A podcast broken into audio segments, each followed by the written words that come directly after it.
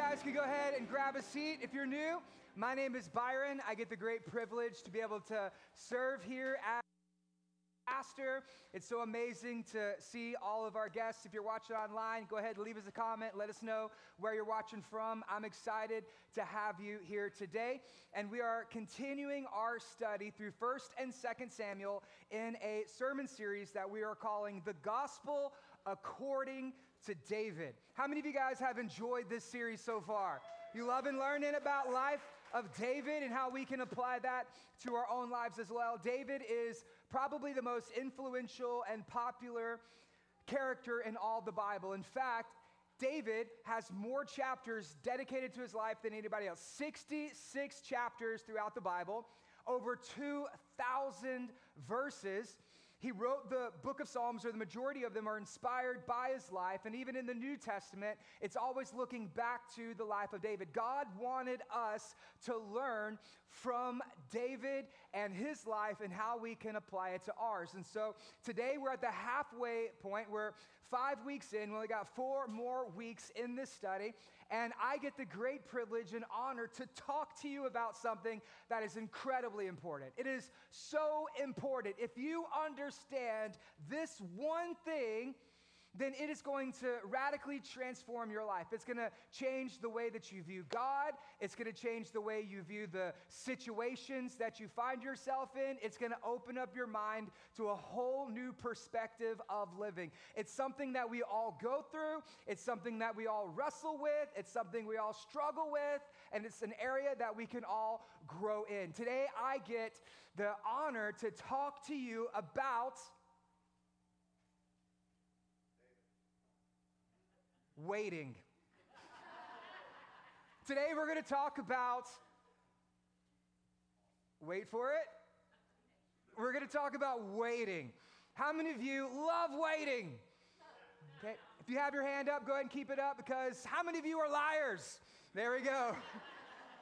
We hate waiting. We live in an instant gratification culture. We want when we want it, and we want it not now because that takes too long. We want it like yesterday. We want it as soon as we thought it. That's the way that our culture and society works. You remember whenever you were a kid and you would log on to the internet, you remember this sound? Beep, boop, beep.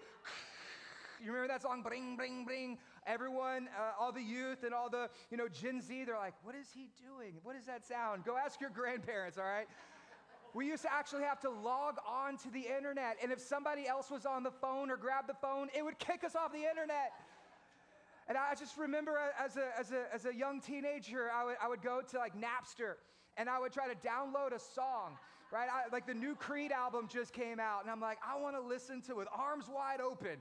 And so I sat there, and it took like two days on you know Napster to download something. And then my grandmother, she used the phone for something. I'm like, Mom, why? I didn't, it didn't even download. Two days wasted waiting for this thing to download. Like we don't, we live in an instant gratification culture because now if my YouTube video buffers for one second, I throw my phone across the room because I hate waiting. We don't want just any type of shipping. We go on Amazon, we order Prime with two day shipping.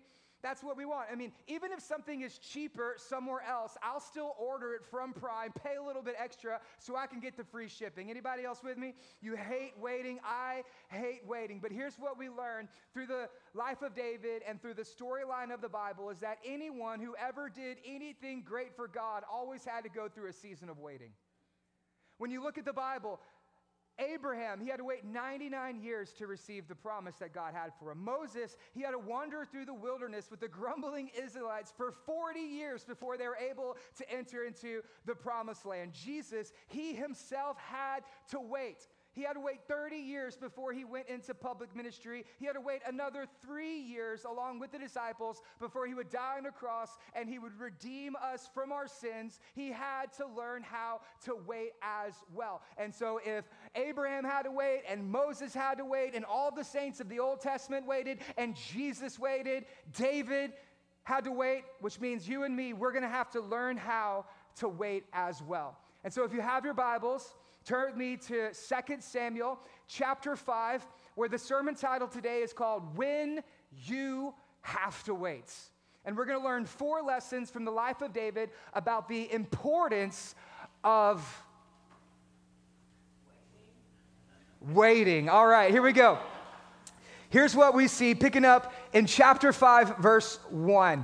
It's the day that David becomes the king of Israel. After 21 years of running from Saul, after the prophecy he received from Samuel that he would be the future anointed king, serving in the fields as a shepherd, serving in the courts as a musician, running for his life as Saul throws spears at him, on the front lines of battle as a warrior. We've seen all of this, and eventually his time has come. It's his day of coronation. It's the day that David sees the promise of God. It's the day that David officially becomes the king. Here's what we read in chapter 5, verse 1. All the tribes of Israel, there were 12 tribes of Israel, and they all came to David at Hebron, and they said, We are your own flesh and blood.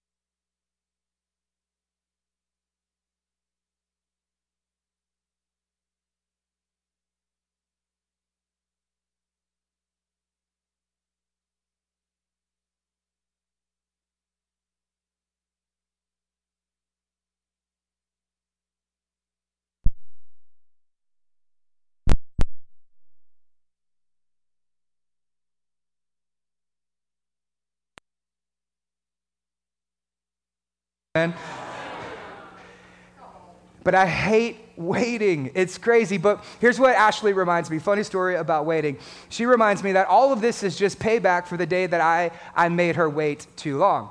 See, my daughter Ruth, she was born, she's two years old, and whenever Ashley was pregnant with her, she, she's just like her mom. She never shows up anywhere on time.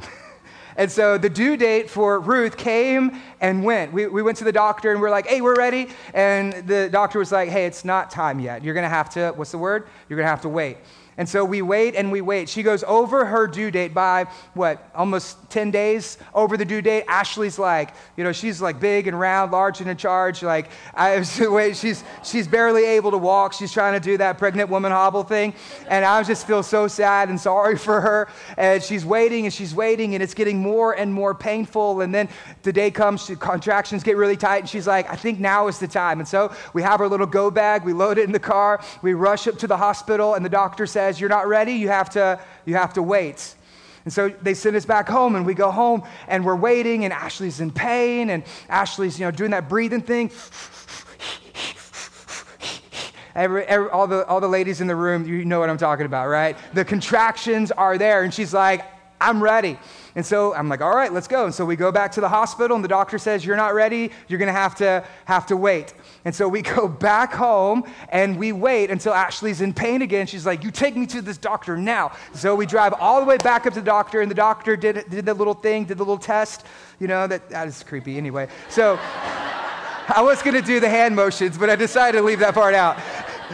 So the doctor does the test and said, "Hey, you're still not dilated enough. You're going to have to you're going to have to wait." And I said, "Listen, there is a room up there. Could you just let us wait in this room where it's nice and convenient and comfortable? We'll wait up there." Said, "Sorry, sir. You're not able to wait. You're going to uh, in the hospital. You're going to have to go back home." So here's what we did. We went to Walmart and we go we go walking around walmart for like an hour and then we find one of those medicine balls and so we're sitting in like aisle six and ashley's like bouncing around on one of these medicine balls in walmart trying to gyrate the hips trying to make it a little bit easier for the baby to come out. We're doing jumping jacks you know in the barbie aisle getting ready and we're trying to do everything we can to be able to speed the process up and we go back to the hospital and the doctor says still not ready. You're to have to wait and I said, listen, I'm tired of just driving back and forth, right? I don't want to do this again. So, so is there anything we can do?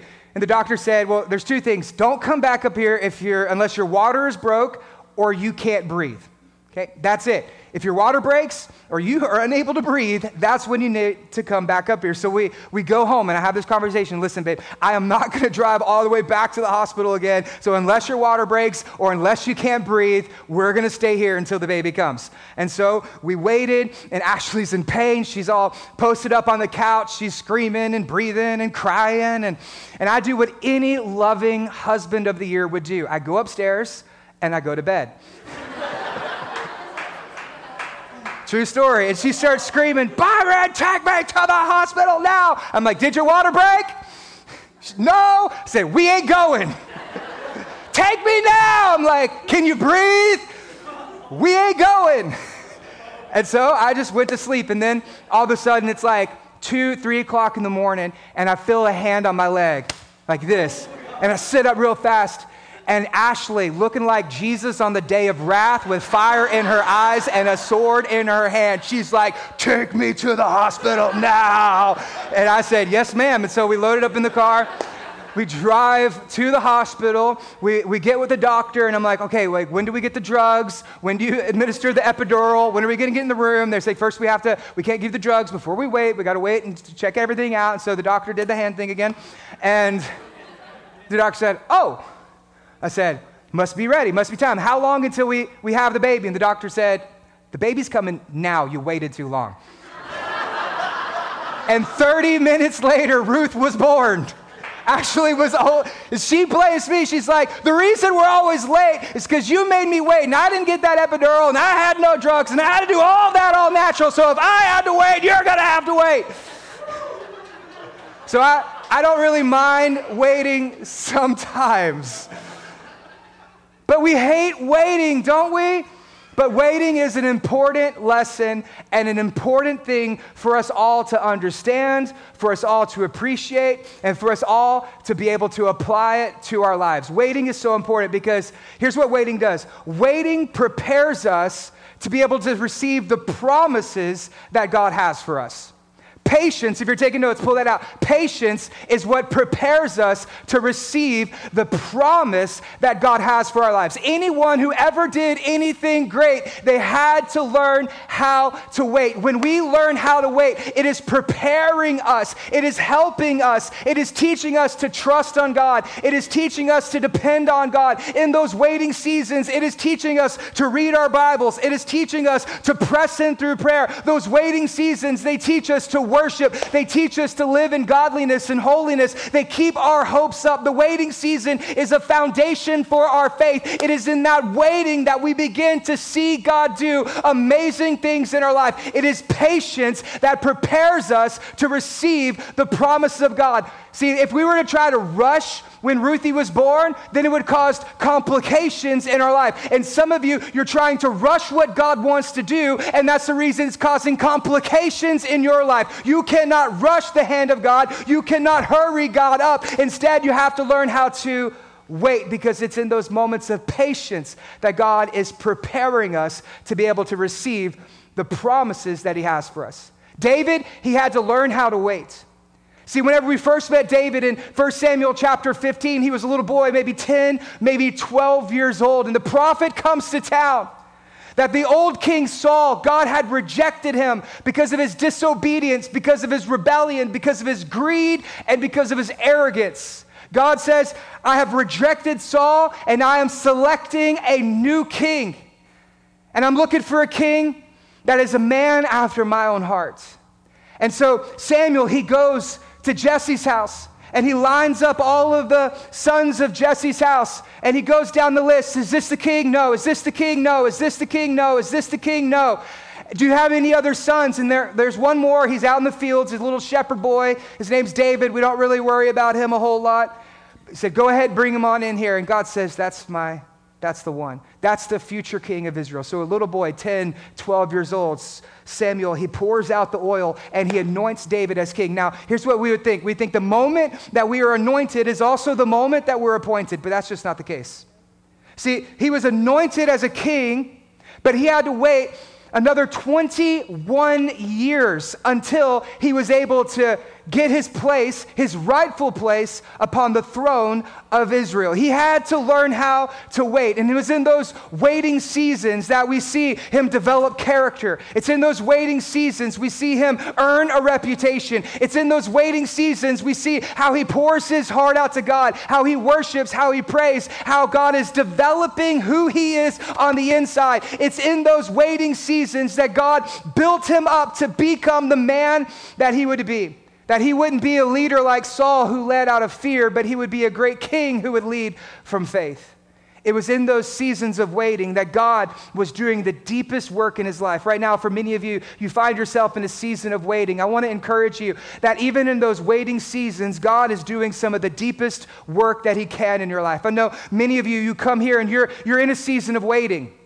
You're in a season of waiting. Maybe when it comes to your children, that you raised them in church you prayed over them. You read David and Goliath to them when they were a little kid. They went to Royal Rangers, they went to Awanas, but now they've run away from God. They've rejected the faith. They're living as prodigal sons and daughters. And you're praying and you're praying and you're praying. And it seems like the more you pray, the further they get from God. You're in a waiting season. Can I just encourage you? Don't give up in those waiting seasons. God is still working in those waiting seasons.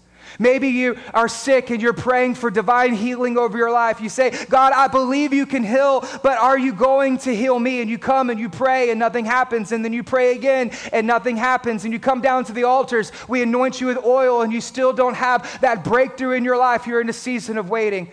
Or maybe it's in your marriage that you got married and now you have kids and now there's bills and now everything's piling up and it's added stress and your relationship is fractured and your husband or your wife, they're no longer emotionally or spiritually engaged and you're praying for them and you're waiting on the day your husband comes to church with you or you're waiting on the day that your, your wife extends forgiveness and that you're reconciled in that marriage and you're waiting and you're waiting and you're waiting and you find yourself in a season of waiting. Maybe it's because you're, you're single, ready to mingle, you're waiting on dating, and you're ready to get mating. That's where you find yourself at. and you find yourself in a, in a season of, of singleness. I just want to encourage you do not compromise your convictions or take the easy way out because good things come to those who wait. It is in that patience that God is preparing you to be the person that He has God has created you to be. Keep waiting. We all find ourselves in these seasons of, of waiting. Like David, sometimes it takes 20 plus years for us to see what God is going to do in our lives. You know, for many of us, I just want to encourage you is that you may not see what God is doing, but that doesn't mean that He's not doing anything. You know, there's a difference between what's happening and what's going on. That you may not see it, but God is still working. God is probably doing a million things in your life right now, and you might only be aware of two of them. Do not rush, do not force, and do not push the hand of God on your life. Learn some lessons while you find yourself in that season of waiting. So, let me give you four lessons from the life of David when it comes to waiting. The, the first lesson that we're going to see here is this is that when we are waiting, stop giving up. Look at how the story begins. It says, All the tribes of Israel, they came to David at Hebron and said, We are our own flesh and blood. In the past, while Saul was king over us, you are the one who led Israel on the military campaigns. Do you think that David ever felt tempted to give up? Do you feel like David ever you know, wanted to take a day off? Do you, do you feel like David ever wanted to throw his hands up and just say, God, I've had enough? Do you think he ever wanted to do that? Absolutely, he wanted to do that. I mean, he goes from being anointed as king, and then his father, Jesse, says, Hey, get back in the fields and start watching those sheep. Like, but I'm the future king of Israel. No, you're still the youngest son in my house. Go back there and watch the sheep. He, he probably felt like there was a time in his life he wanted to give up. And then he gets, goes to the palace where he begins to become a musician, playing the harp and the lyre for Saul. And he's playing and building reputation and favor. And then all of a sudden, Saul starts throwing spears at him. Like his job was literally getting spears thrown at him. Like if you had that job, you would quit, right? If you showed up to work and your boss was throwing spears and trying to kill you, you'd probably quit. You'd call HR. You said, This ain't worth the pay. I'm not coming back here again. But David, he was loyal and he honored the position and he continued working. He didn't quit, he didn't give up. When we see David go into the front lines of battle, Saul tries to kill him by having everyone removed, and he leaves him out there all by himself and alone. And yet, David, he still conquered. David, he still fought. He still warred. He still brought victory back to the house. Saul tried to trick him one time and said, Hey, I'm going to send you to the, to the Philistines, and I want you to bring me back 100 foreskins. And David comes back and he says, I didn't just bring you 100. I see your 100 foreskins, and I raise you another 200 foreskins. Brings them right back. How did he get them? I don't know, but he got them. He didn't quit in any season, in any moment, in any opportunity. David, he did not give up. He did not give in. He did not quit. Listen, there's a lie that many Christians have come into agreement with. And here's what it is that if something is hard, it must not be from God. You ever heard the saying, God will not give you more than you can handle? Okay, I hate that saying. In fact, I've actually found the opposite is to be true that oftentimes God will give you way more than you can handle so that way you can learn to hand it over to Him that you do not just rely on your strength or your ability or your intellect or the abilities that you have and the skills you've developed inside of you, but instead you're going to rely on His strength and His ability and His might and His power. God will oftentimes put you in situations that you have to learn to trust and to depend on Him. Whenever people say God will not give you more than you can handle, I say, buddy, buddy, get ready because you're about to get a whole lot more than you could ever handle yourself. We've come into this idea that if something is hard, it must not be from God. But here's what I've discovered is the greater the resistance, the greater the reward is.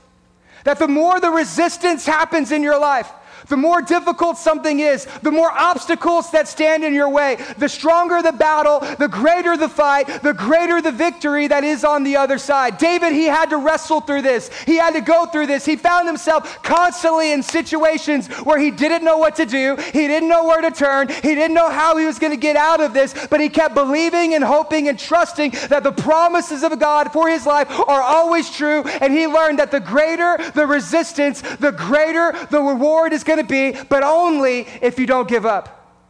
Here's what Paul says in Galatians 6 9. He says, Let us not grow weary in doing what? In doing good. For in due season, what are we going to do? We will reap a harvest if we do not give up.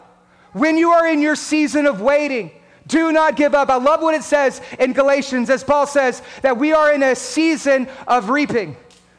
But before the reaping comes what? The sowing. Sometimes there's that season of sowing that is so necessary if you want to be able to reap the rewards and the harvest that God has for your life. You have to go through that sowing season. You have to go through that season of grit and of pain, that season of waiting, that season of preparation. You have to go through that season of, of perseverance if you want to be able to receive what God has for you on the other side. When you are waiting, stop giving up. Instead, continue to persevere, continue to press on, continue to move forward because the greater the resistance, the greater the reward is going to be. In your life, whatever you're going through, don't give up. Just because you don't see an answer to prayer doesn't mean that God will not answer that prayer. Don't give up. When you're praying for your kids, don't give up praying for your kids. Just because it hasn't happened yet doesn't mean it ain't gonna happen. Keep praying. Don't give up. If you're sick and you need healing, you've come down to the altars one time, come two times, come three times. Don't stop praying for healing in your life because here's the truth is if God didn't say no, then assume that the answer is yes. Keep praying. Keep praying for your marriage. Keep praying for your spouse. Keep praying for your friends. Some of you think your friends are too far gone. You've invited them one time and they rejected you. You've invited them another time to come to church and they haven't accepted that invitation. And you're just thinking, maybe they're never going to come. Maybe they're too far gone. They don't want to hear the gospel. They don't want to hear my testimony. I've asked them and now I'm going to quit bothering them. Can I just tell you, do not give up on them. No one is beyond the grace of God. No one is far too far for the hand of God to reach them in their life because the moment that they get as far as they can, God has already met them in that place. Keep inviting your friends, keep praying, keep investing in other people, keep persevering in your prayers.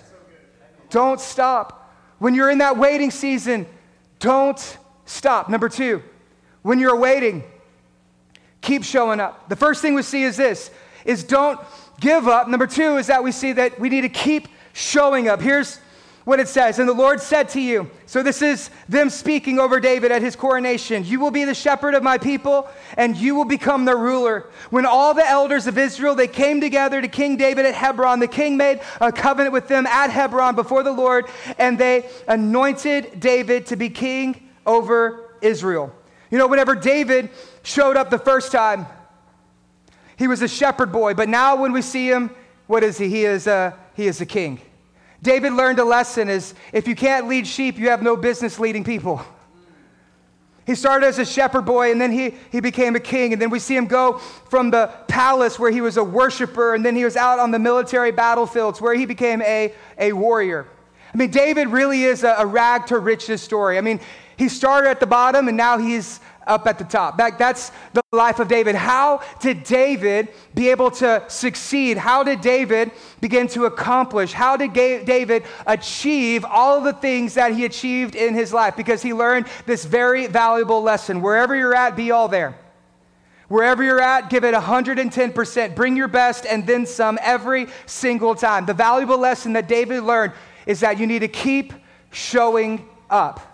Whenever you look on the door in the lobby, you'll see those words, really big, bold, black letters above the door. It says, Keep showing up. Sometimes people ask me, they say, Pastor, why do we have keep showing up on those, on those walls? Normally, I meet somebody in the lobby after service and with tears in their eyes. Maybe due it's conviction, maybe it's because of joy, maybe they're a first time guest and God's stirring in their hearts, maybe it's something that happened at the altar between services. Uh, I'll catch you. That's why, I, that's why I make a beeline to the front door. I'm trying to greet guests, but I'm also trying to encourage people who are experiencing God stirring in their hearts. And I, I see a lot of people and, they, and, and, and with tears in their eyes, they start pouring their heart out to me in the lobby.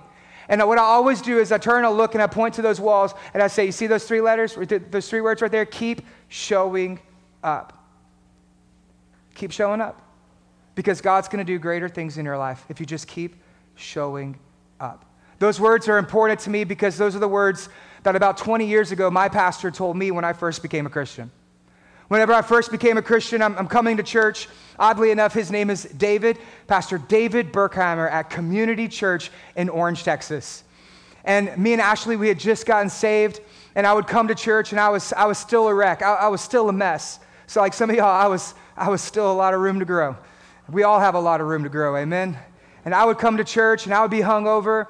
I would be up all night doing drugs, and I'd come into church you know, smelling like cigarettes and weed and regret from the night before. But I just knew that I needed to be at the house of the Lord. And so I would show up to church and I would try to sneak out really early. None of y'all do that here, right? But I, I, would come late and I would try to sneak out really early because I didn't feel like I belonged there. I didn't feel like church was a place that I would be welcomed at. I believed in God, but I didn't know if God actually loved me. And so I'm wrestling with all this. And so I didn't want anybody to, to contact me or to ask me to join a team or be in a small group. So I tried to beeline out really fast. And then Pastor, Pastor David, he stopped me on the way out and he looked me in the eyes. He put his hand on my shoulder and he said two things. First thing he says, I'm really glad that you're here. It's the first time I ever truly felt welcomed in a church. I'm glad that you're here. If you're a guest or if you're new, I want you to know I'm glad that you're here. You might even hear me say that to some of, uh, some of y'all as you come to church. I put my hand on your shoulder. I say, I'm glad that you're here because that's what my pastor told me. But then he said these three words. He said, Keep showing up. He said, Byron, I don't care what you did on Saturday night as long as you're here on Sunday morning. He said, Because here's what I know is that the more you show up consistently, day by day, week by week, month by month, year by year, eventually that old way of living is going to fall away and you're going to experience the new life that God has for you. And so I, that's what I did. I just kept showing up. Just consistency. Week by week, month by month, year after year, I just kept showing up until eventually I experienced victory and breakthrough, overcoming different addictions, relationships. I experienced God's grace and power in ways that I never believed to be possible. And it's all because the encouragement of these three words just to keep showing up. Here's what we know is that successful people do consistently what others do occasionally. Breakthrough, miracles, the hand of God in your life, they don't happen accidentally. It doesn't happen automatically.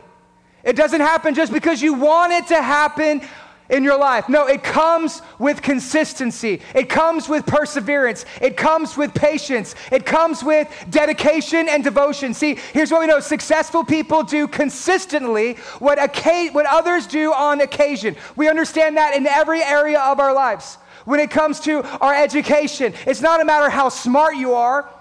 But it's a matter of how hard you work when it comes to us getting healthy, whether diet or exercise. What's the difference between a person who's healthy and not healthy? The difference is consistency. When it comes to relationships, it's about consistency in that relationship. And the people that we value, like David, they understand this is that what successful people do with consistency, other people, they only do occasionally. Listen, I have never met anyone who grew closer to God by accident.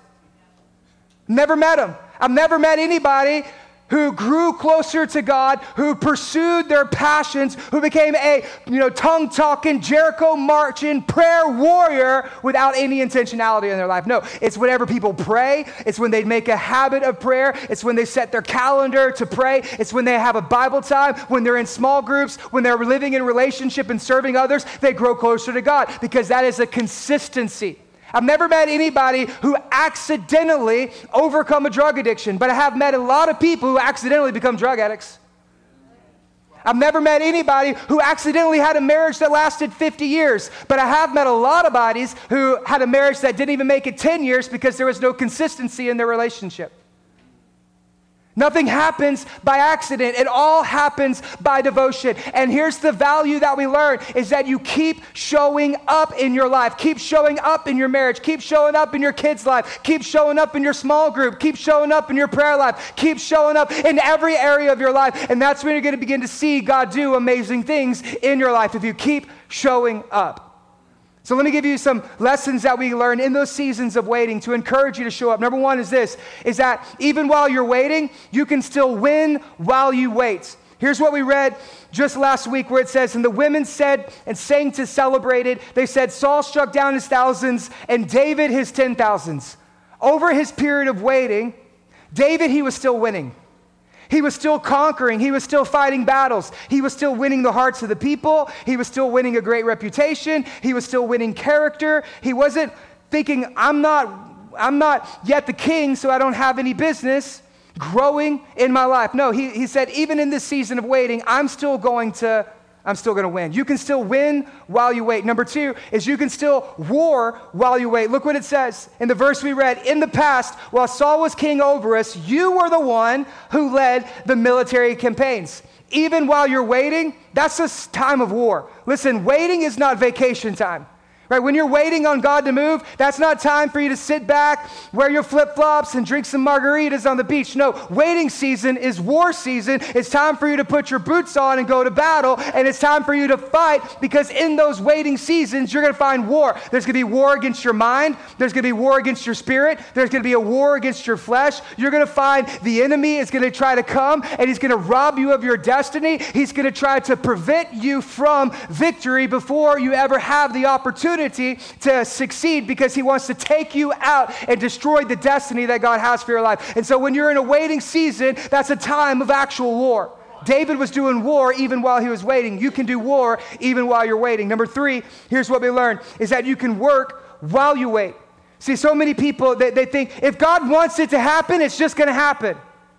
Actually, that's not necessarily true. Is that there is God's will, but at the same time, we still have work to do. See, people, they, they think, well, you know, I'm just in my waiting season, and so they become lazy. When you're waiting, we don't want to be lazy. When we're waiting, we want to get to work. Now, some people that say, Well, I'm a Christian of the new covenant, and there is no more work for me to do. I'm just going to receive the blessings and honor and the favor of God. I am the head, not the tail. I name it, I claim it, I blab it, I grab it. Ain't no work for me. It said, I, but, but Byron, I've read the Bible. Ephesians 2 8 says, We are saved by grace, not by works, which means I'm just going to sit back and enjoy the blessed life that God has for me. But what does the next verse say in Ephesians 2:10? Yes, we are his workmanship and we are created for what? For good works. Which means you have some work to do. We all have some work to do. You say, but Byron, I have faith. I got you. But James says, faith without works is dead. You got to show your faith by your works. If you want to see God do something amazing, get started following after Him, trusting after Him, believing and blessing other people in your life. Even while you're waiting, you can still be working. Which leads to the, the fourth thing that we see is this while you're waiting, you can still be worshiping. It says you can win while you wait, you can war while you wait, you can work while you wait, but only if you worship while you wait. What was David doing in his season of the fields? What was David doing in that waiting season whenever he was on the battle lines? Whenever he was hiding in caves, running from Saul, what was, what was he doing? Yes, he was winning. Yes, he was working. Yes, he was in the middle of war, but that entire time he never got too busy to worship God. And in the caves, and in the fields, and on the battle lines, he spent his days pouring his heart out, worshiping God. And that's how we have the book of Psalms today. Because he never got too busy or too distracted to spend time in the presence of God through worship. One of the things I love so much about the Psalms, and at First Wednesday, we're actually teaching through the book of Psalms. And so, come First Wednesday, we're going to be preaching on the book of Psalms. It's been incredible. But here's what I love about Psalms is that it has a psalm for basically every emotion that we go through. Whether happy or sad, whether psalms of lament or psalms of thanksgiving, every emotion that we experience personally, David experienced that and he wrote it down in the book of Psalms. Because no matter what season we are in, we are all going to find ourselves at a place to worship God. And here's what he says in Psalm 30, 20 says, Our soul waits for the Lord, for he is our help and our shield. For our heart is glad in him because we trust in his holy name. Let your steadfast love, O Lord, be upon us, even as we hope in you. We we wait upon the Lord. And as we worship, our soul, it rejoices in the waiting of God. Our soul reminds us as we wait that our hope is in the Lord. Our soul reminds us as we wait that He is our refuge, that He is our strength, that He is our strong tower, that He is our portion, that He is our shepherd, that He is our shield, and that He has everything that we need for the season of life that we're in. And so while we are waiting, our souls are still worshiping after God. This is the importance of us learning how to worship even in the season of waiting. Listen, God doesn't need your worship. Do you know that?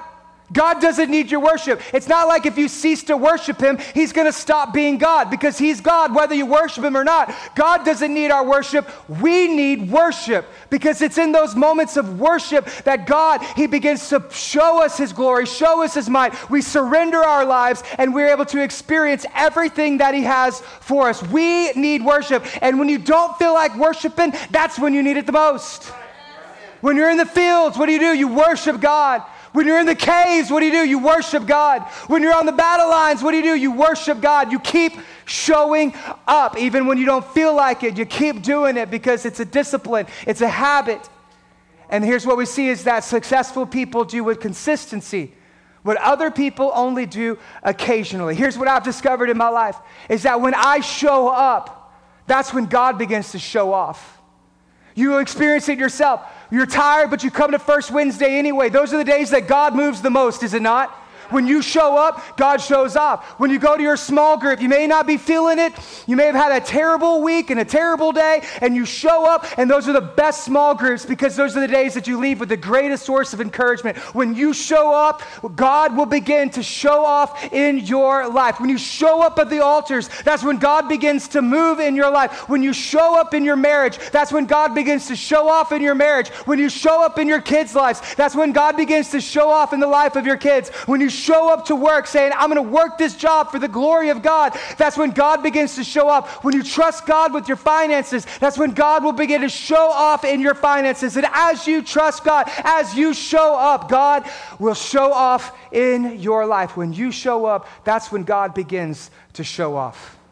It's so true. David learned the lesson. I've learned the lesson. Hundreds of people in the room today, they've all learned that lesson. And here's the valuable lesson is that you don't give up, you keep showing up. Number three, we learned this is that we live kingdom up. Here's what we say next. I told you at the beginning of this series that First and Second Samuel are, are really a, a, a, story about two kings. King Saul, a wicked king who rebelled against God and had the kingdom taken away from him. And then David, who was a, a man after the heart of God. In fact, on David's tombstone, his epitaph, what he became remembered of, we read in the book of Acts, chapter 13, 22, it says, When they removed him, that's Saul, he raised up David to be their king, of whom he testified and said, I have found in David, the son of Jesse, a man who is after my own heart and who will do my will. We see that there's a, a story about two kings King Saul, who led through force, and King David, who led through faith.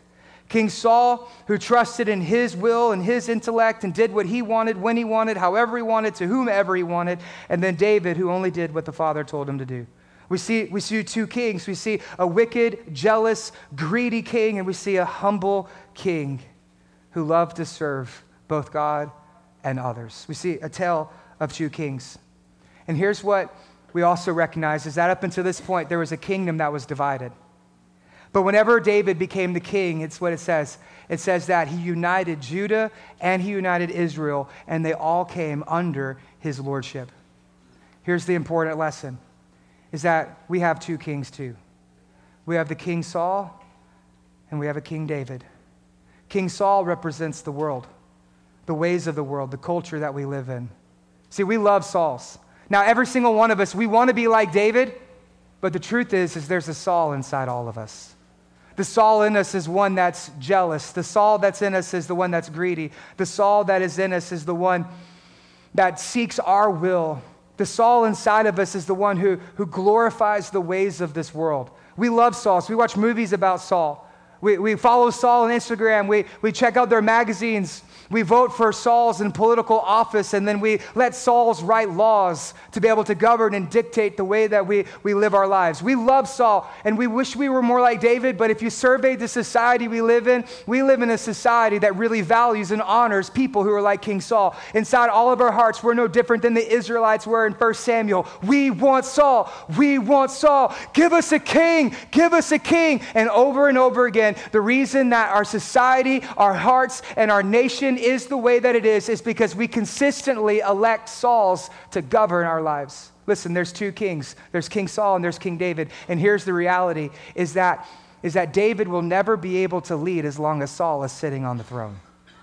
Saul has to die in order for David to rise up into the place that God has called him to. And in your life, the Saul that is in your heart, it must be dethroned. And here's the reason why because Jesus will never share his throne with anybody else. Until Saul dies, you will never experience the goodness nor the blessings or the promises of God in your life. You have to dethrone Saul and you got to let Jesus sit on his rightful place. And here's the reason why it's because he will never share his throne with anyone or anything. The reality is this either Jesus is Lord of all or he's not Lord at all in your life.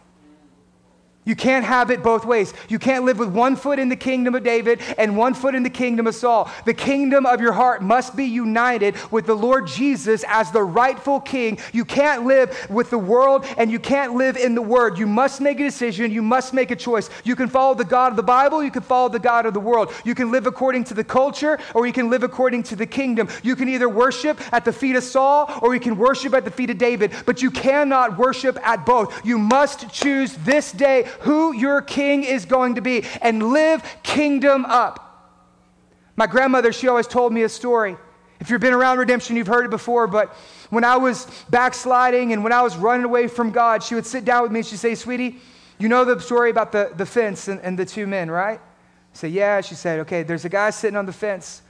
And Jesus comes up and he says, Hey, come and follow me.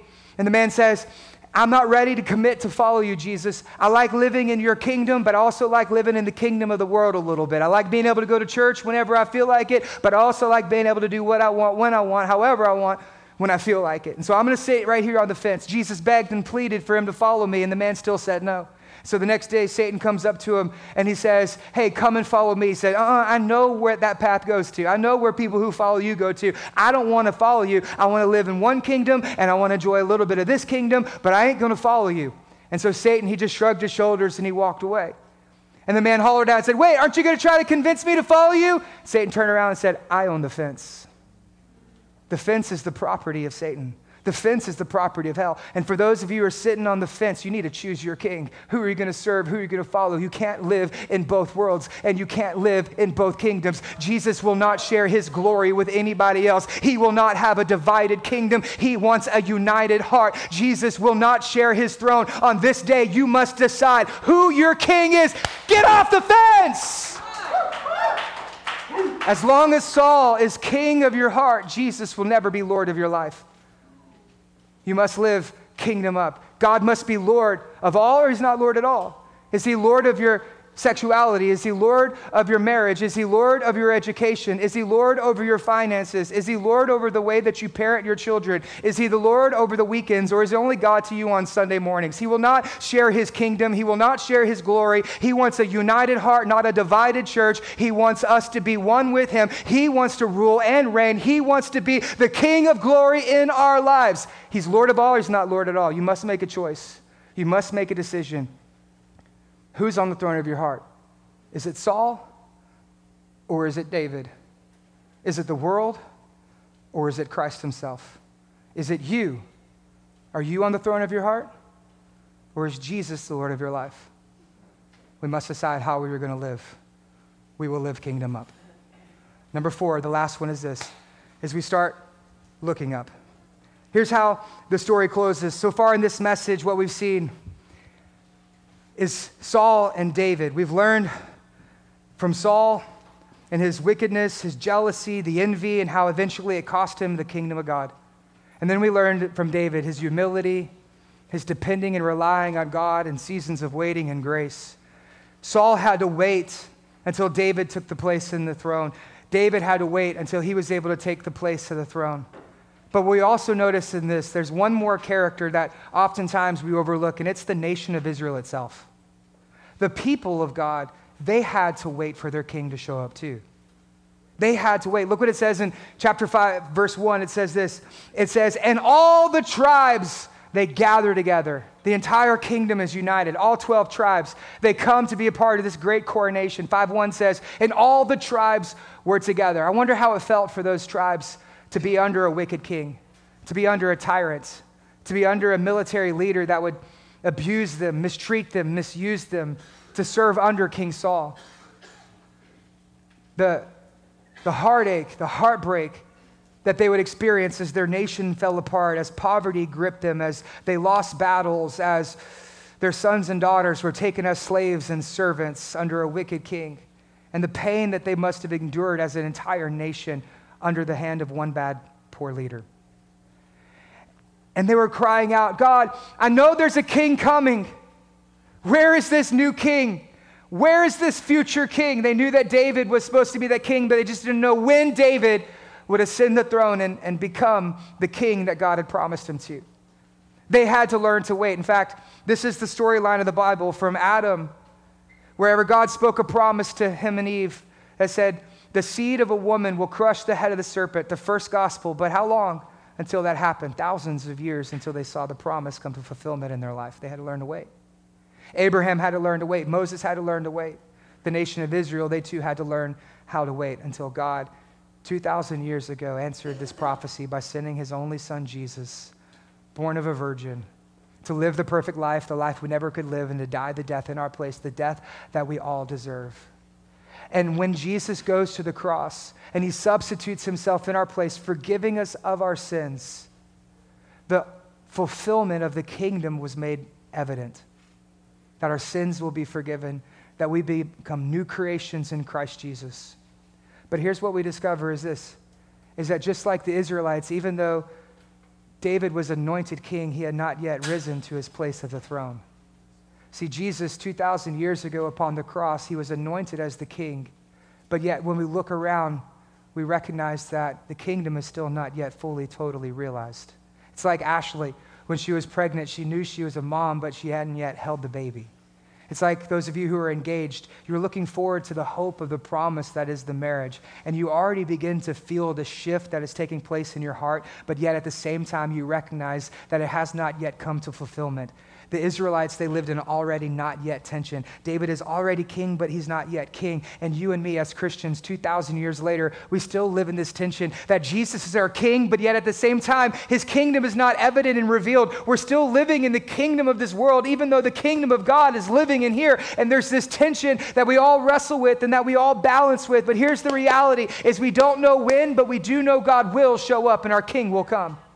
That one day Jesus is going to return. We don't know when. We don't know what it's going to look like. We don't know how. Like the Israelites calling out, God, when? I'm waiting. You and me, we are calling out, God, when? Maranatha, God, when are you coming? We are waiting because even though we are followers of Jesus, we still suffer in this world. There's still war. There's still bloodshed. There's still violence. There's still pain that is happening. And sometimes in life, we can wait and we wait and we wait, but we're not going to see the fulfillment of the promise until the other side, once Jesus returns and takes his rightful place as the king. Listen, we don't know when Jesus will return, but here's what I can tell you is that we are 50 minutes closer than this sermon began.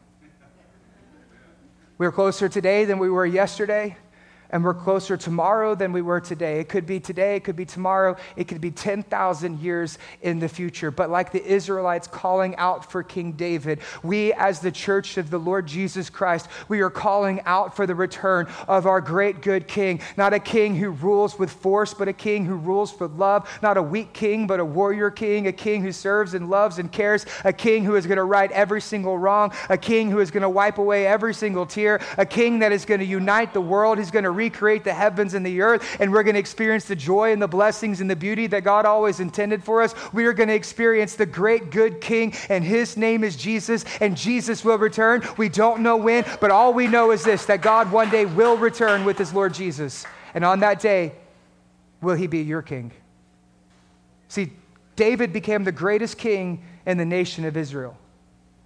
But there is a king who is greater than David, and his name is Jesus Christ. Many of you are waiting, and I believe that, that in this moment right now, God is revealing the reason for your waiting, that He has been preparing you to where you can come to a place to where you can open up your heart and begin to receive what God has in your life. Like the Israelites calling out for a king, that waiting is just reminding you that you need a king. I need a king who's going to deliver me. I need a king who is going to save me. I need a king who is going to ransom me and set me free. In those seasons of waiting, we remember that Jesus is a good king.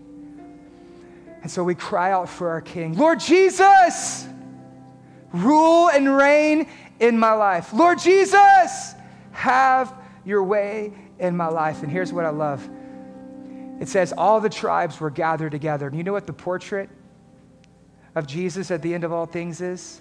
Every tribe, every tongue, and every nation, their knees will bow and they will all confess that Jesus is Lord. Right now in this room, we have people from all different backgrounds and walks of life. Would you be willing today to make that profession of faith that Jesus is Lord of all? With every head bowed and every eye closed, if you're here today and you want to give your life to Jesus, let him be your king. As he steps in his rightful place as king. Be like the Israelites who welcome Jesus as this king. With every head bowed and every eye closed, if you're here today and you would like to make a public declaration Jesus is my king. that I'm going to serve him, I'm going to follow him, I'm going to give my life to him. In these seasons of waiting, I'm going to put my trust in him with every head bowed and every eye closed. If you would like to make a decision to follow Jesus, just slip your hands up. One, Jesus loves you. Two, Jesus cares for you. Three, Jesus is King. Raise your hand. Let's celebrate. Come on, all across the room. Thank you so much. As a church,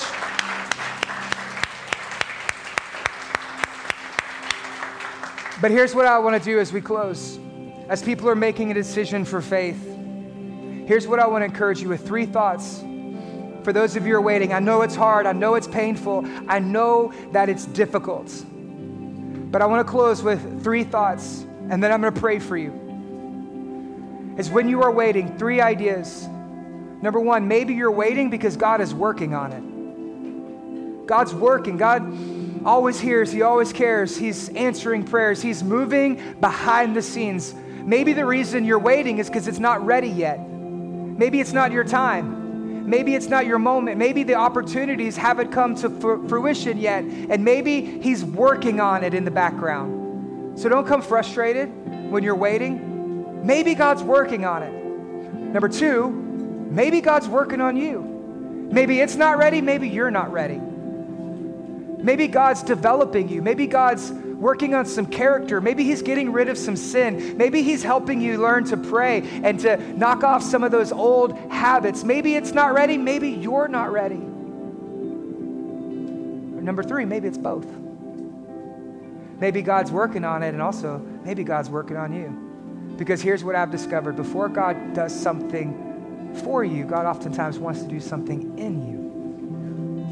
Maybe the reason you're waiting is because God is working in you. If David would have became king at 10 years old, he wouldn't have had the wisdom or the grace or the strength to be able to lead the nation. And if you got everything you asked for the moment you wanted it, I don't know if you would be able or mature enough to handle it. And so maybe God's working on it. Maybe God's working on you, but probably God's working on both. Amen? Because before He does something for you, God wants to do something in you. And so if you're here today and you want God to do something in your heart, just raise your hand right now. Let's pray. Heavenly Father, we raise our hands to worship and to sing. God, we raise our hands in our season of waiting. We declare that it will be a season of trusting. In our season of waiting, we will declare that it will be a season of growth in our seasons of waiting, we're going to stop asking God why and we're going to start asking God what. In our seasons of waiting, we are going to depend on you, God. Allow your spirit to rush in and to begin to work inside the lives of the hearts of the people who call redemption home. Every single person in here, God, bring strength, bring, bring provision, bring correction, bring conviction, bring change. God, begin to stir in their hearts right now in that season of waiting. Let them win the victories that are up against them, God. In that season of waiting, I declare there will be warriors in this house who will overcome temptation, who will overcome spiritual warfare. I declare that there are men and women who will work, work for the glory of God, work for the good of the kingdom of God. They will work on themselves, they'll work on their families, God. That even while they're waiting, they're never going to stop working on themselves and never going to stop letting you work in their lives. And God, I declare that this will be a church filled with worshipers in their season of waiting. They will worship you. In their season of waiting, they will depend on you. In that season of waiting, they will declare with you. God, we pray that our church will be a house of worshipers in their season of waiting, like men and women after the heart heart of God like David. We'd stand, we'd sing, we'd worship that you are God. Church, let's stand right now. Let's worship and sing that He is our God. He is our King. He is working. He is moving. He is mighty. He is strong. We praise Him in Jesus' name.